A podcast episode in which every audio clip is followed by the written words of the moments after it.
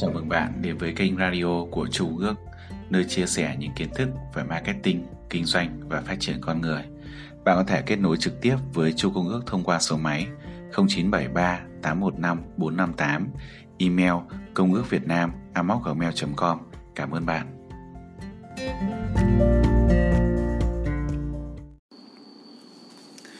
Nghĩ giàu và làm giàu, chương số hai, niềm tin.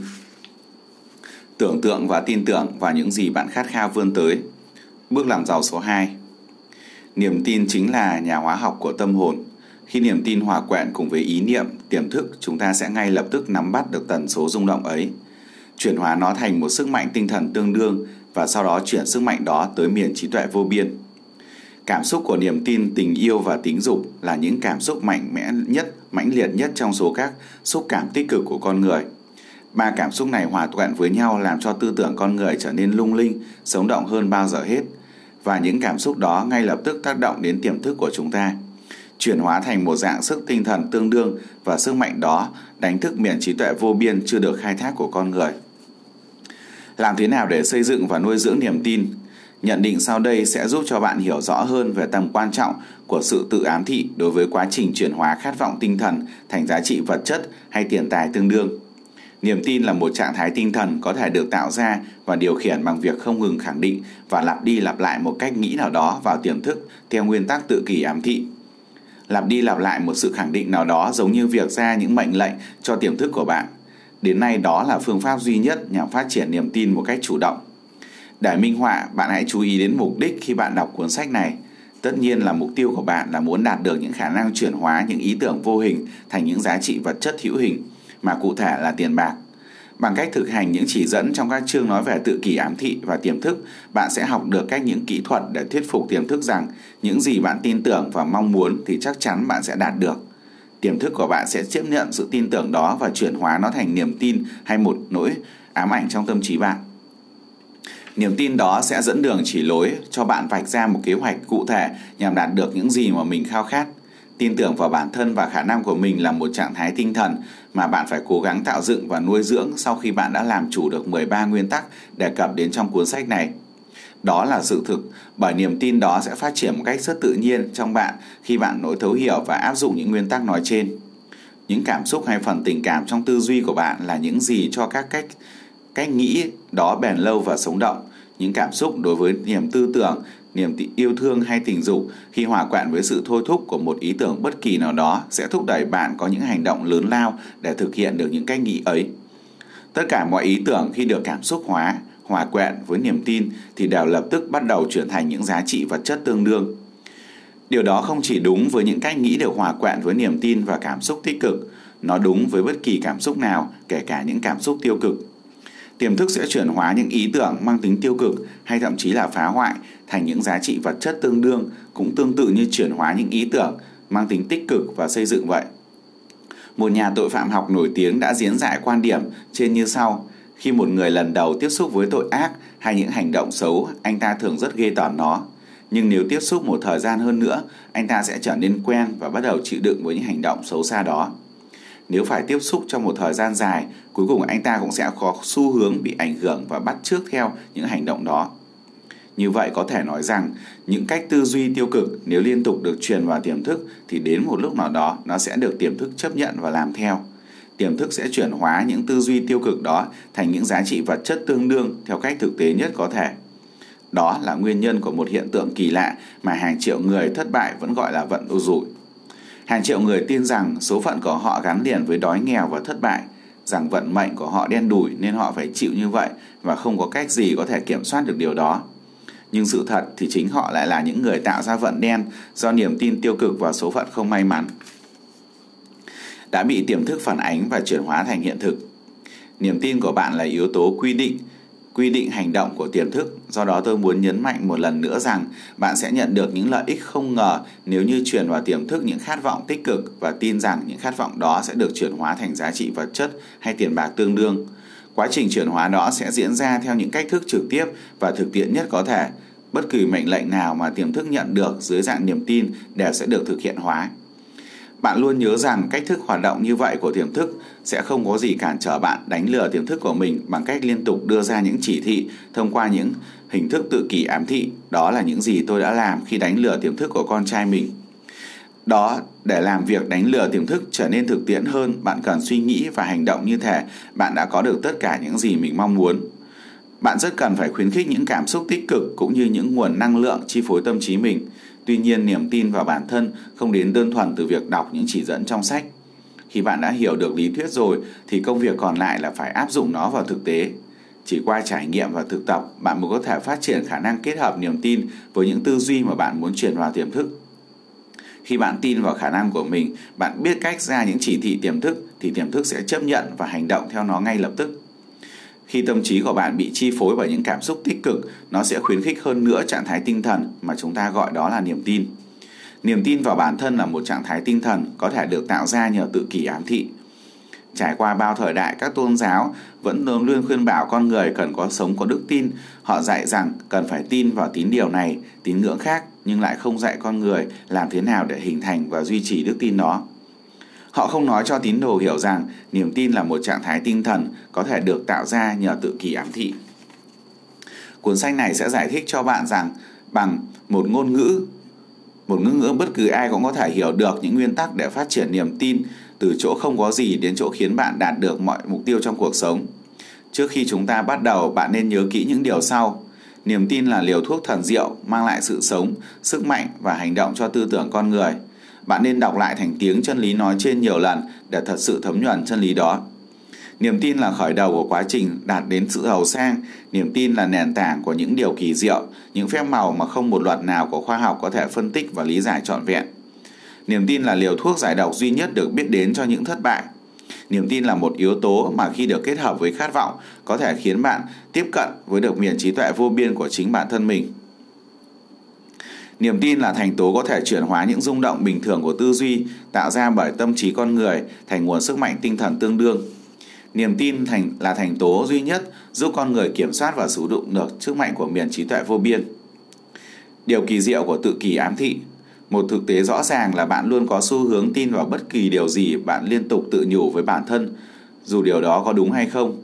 Nếu bạn liên tục lừa dối mình bằng một quan niệm sai lầm, thì đến một lúc nào đó bạn sẽ chấp nhận nó như một sự thật hiển nhiên. Bạn sẽ trở thành đúng như những gì bạn nghĩ, bởi bạn đã để cho những suy nghĩ đó chi phối hoàn toàn tâm trí bạn. Những cách nghĩ mà bạn cố tình gieo vào tâm trí mình, khích lệ nó, cho nó hòa trộn vào những cảm xúc của mình sẽ kết thành các hành động lực định hướng và kiểm soát một động thái, hành, hành vi và việc làm của bạn. Nhận định sau có thể được coi như là một chân lý. Tư duy khi được hòa trộn với cảm xúc sẽ trở thành một thanh nam châm hút tất cả các ý tưởng tương tự, tự tự hoặc có liên quan khác.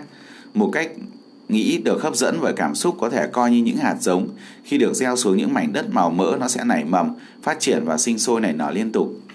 Hạt giống ban đầu ấy tạo thêm hàng triệu triệu những hạt giống mới cùng loại. Tâm trí con người liên tục nắm những tần số rung động của những ý tưởng phù hợp với tư duy đang chi phối tâm trí bạn. Bất kỳ tư tưởng, ý niệm, kế hoạch hay mục tiêu nào trong tâm trí bạn cũng thu hút vô số những ý tưởng liên quan. Những ý tưởng liên quan đó sẽ tiếp sức cho ý niệm chính cho đến khi cách nghĩ đó phát triển thành một động lực chi phối hoàn toàn tâm trí của bạn. Bây giờ chúng ta hãy cùng trở về điểm xuất phát, làm thế nào để những hạt giống tư duy được gieo xuống mảnh đất tâm trí.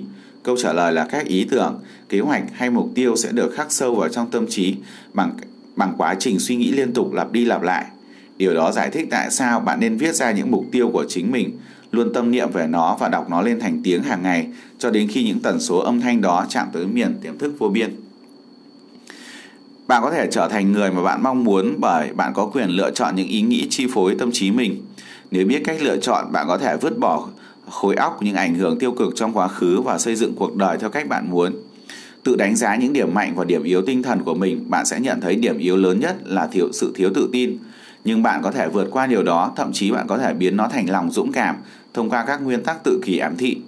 Bạn có thể áp dụng nguyên tắc này bằng cách đơn giản như viết ra những ý tưởng chính, hồi tưởng và lặp đi lặp lại cho đến khi chúng trở thành một phần của bộ máy tâm thức. Dưới đây là những nguyên tắc giúp bạn vượt qua sự thiếu tự tin. Bí quyết để tự tin.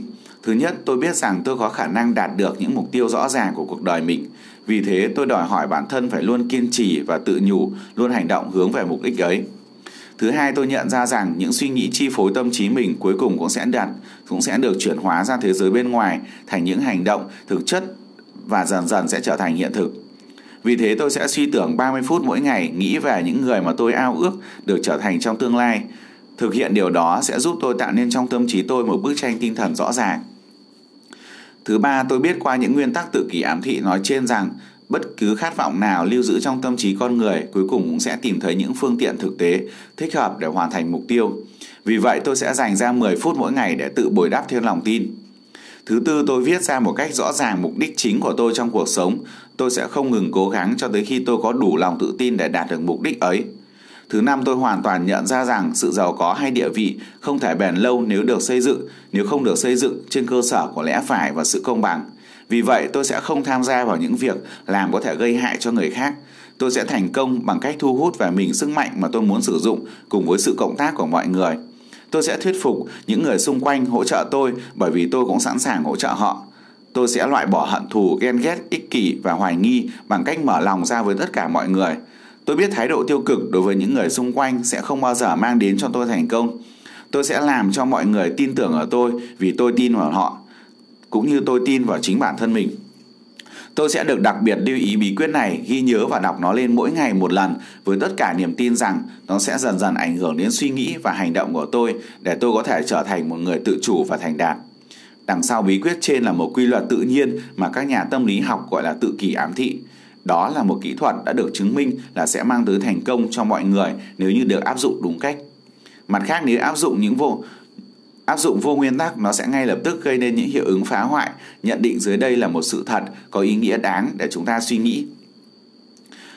Những người ngã xuống vì thất bại và kết thúc cuộc đời mình trong nghèo khó, khổ cực và tính quẫn đều do họ đã bị ảnh hưởng bởi mặt tiêu cực của nguyên tắc tự kỷ ám thị.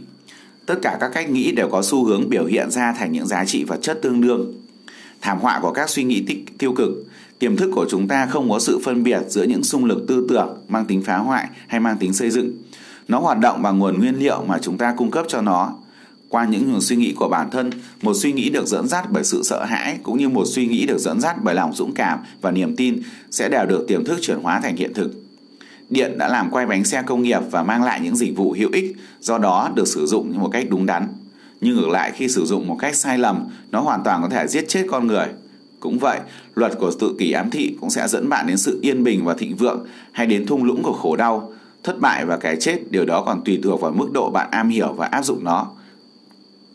Nếu bạn lấp đầy tâm hồn mình bằng nỗi sợ hãi, sự hoài nghi và bạn không tin vào khả năng của bản thân để kết nối và sử dụng sức mạnh của miền trí tuệ vô biên, thì bạn sẽ không thể sử dụng những sức mạnh đó.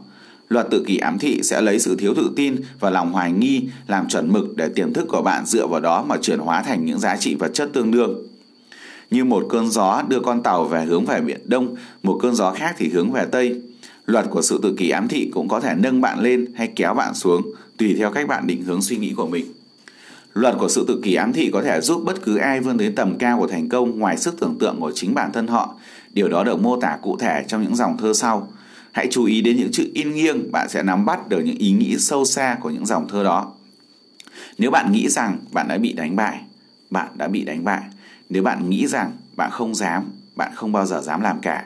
Nếu bạn đã muốn chiến thắng nhưng bạn nghĩ bạn không thể chiến thắng nổi, thì gần như chắc chắn bạn mãi mãi không bao giờ chiến thắng. Nếu bạn nghĩ rằng bạn sẽ thất bại, bạn đã thất bại rồi, bởi vì chúng ta nhận thấy rằng trong thế giới ngoài kia, mọi thành công đều bắt nguồn và đồng hành cùng với ý chí. Tất cả đều tùy thuộc vào trạng thái tinh thần của bạn.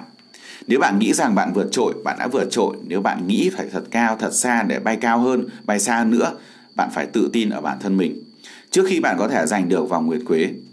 Những cuộc chiến trong đời không phải những người mạnh hơn và nhanh hơn bao giờ cũng thắng, nhưng sớm muộn thì những người chiến thắng là những người tin rằng anh ta sẽ thắng. Nếu bạn muốn có một minh chứng cho sức mạnh của niềm tin, hãy học hỏi những thành quả của những người đã sử dụng nó. Đứng đầu danh sách là Đức Giêsu, nền tảng của đạo Cơ đốc là niềm tin, dẫu cho bao nhiêu người xuyên tạc hay hiểu sai ý nghĩa của sức mạnh to lớn đó. Nội dung và bản chất của những lời dạy cùng những thành quả kỳ diệu mà Đức Giêsu đạt được không gì khác hơn là niềm tin. Nếu có bất kỳ hiện tượng nào được xem là kỳ diệu, nó chỉ có thể được sản sinh thông qua một trạng thái tinh thần được gọi là niềm tin. Cuộc đời và sự nghiệp của lãnh tụ Ấn Độ Gandhi là một trong những ví dụ tiêu biểu nhất cho khả năng vô tận của niềm tin. Gandhi đã sử dụng sức mạnh tiềm ẩn đó hiệu quả hơn bất kỳ ai sống trong thời đại của ông, mặc dù ông không có trong tay một dụng cụ, công cụ chính thống nào của sức mạnh như tiền bạc, tàu chiến, quân đội và các vật liệu chiến tranh khác. Gandhi không có tiền, nhà cửa, thậm chí ông không có một bộ quần áo, nhưng ông có một sức mạnh đặc biệt. Làm sao ông có được sức mạnh đó? Ông tạo ra nó và sự hiểu biết về nguyên tắc của niềm tin, và bằng tài năng thiên phú của mình, ông đã truyền niềm tin đó cho hai trăm triệu người Ấn Độ khác. Gandhi đã tạo lập một kỳ công đáng kinh ngạc, ảnh hưởng đến hai triệu tâm hồn và kết nối họ thành một khối duy nhất. Nếu không phải là niềm tin, thử hỏi còn sức mạnh nào trên đời này có thể làm được điều đó? Làm thế nào để gây dựng gia tài từ một ý tưởng? Một ví dụ điển hình minh họa cho việc một ý tưởng có thể tạo nên một gia tài là sự ra đời của tập đoàn thép Hoa Kỳ vào năm một nghìn chín trăm. Khi đọc câu chuyện sau, bạn hãy để ý đến những chi tiết chính và bạn sẽ hiểu làm thế nào có thể biến ý tưởng thành những gia tài khổng lồ. Ok, hẹn gặp lại các bạn vào cái phần tiếp theo của cái chương này. Xin chào và hẹn gặp lại bạn.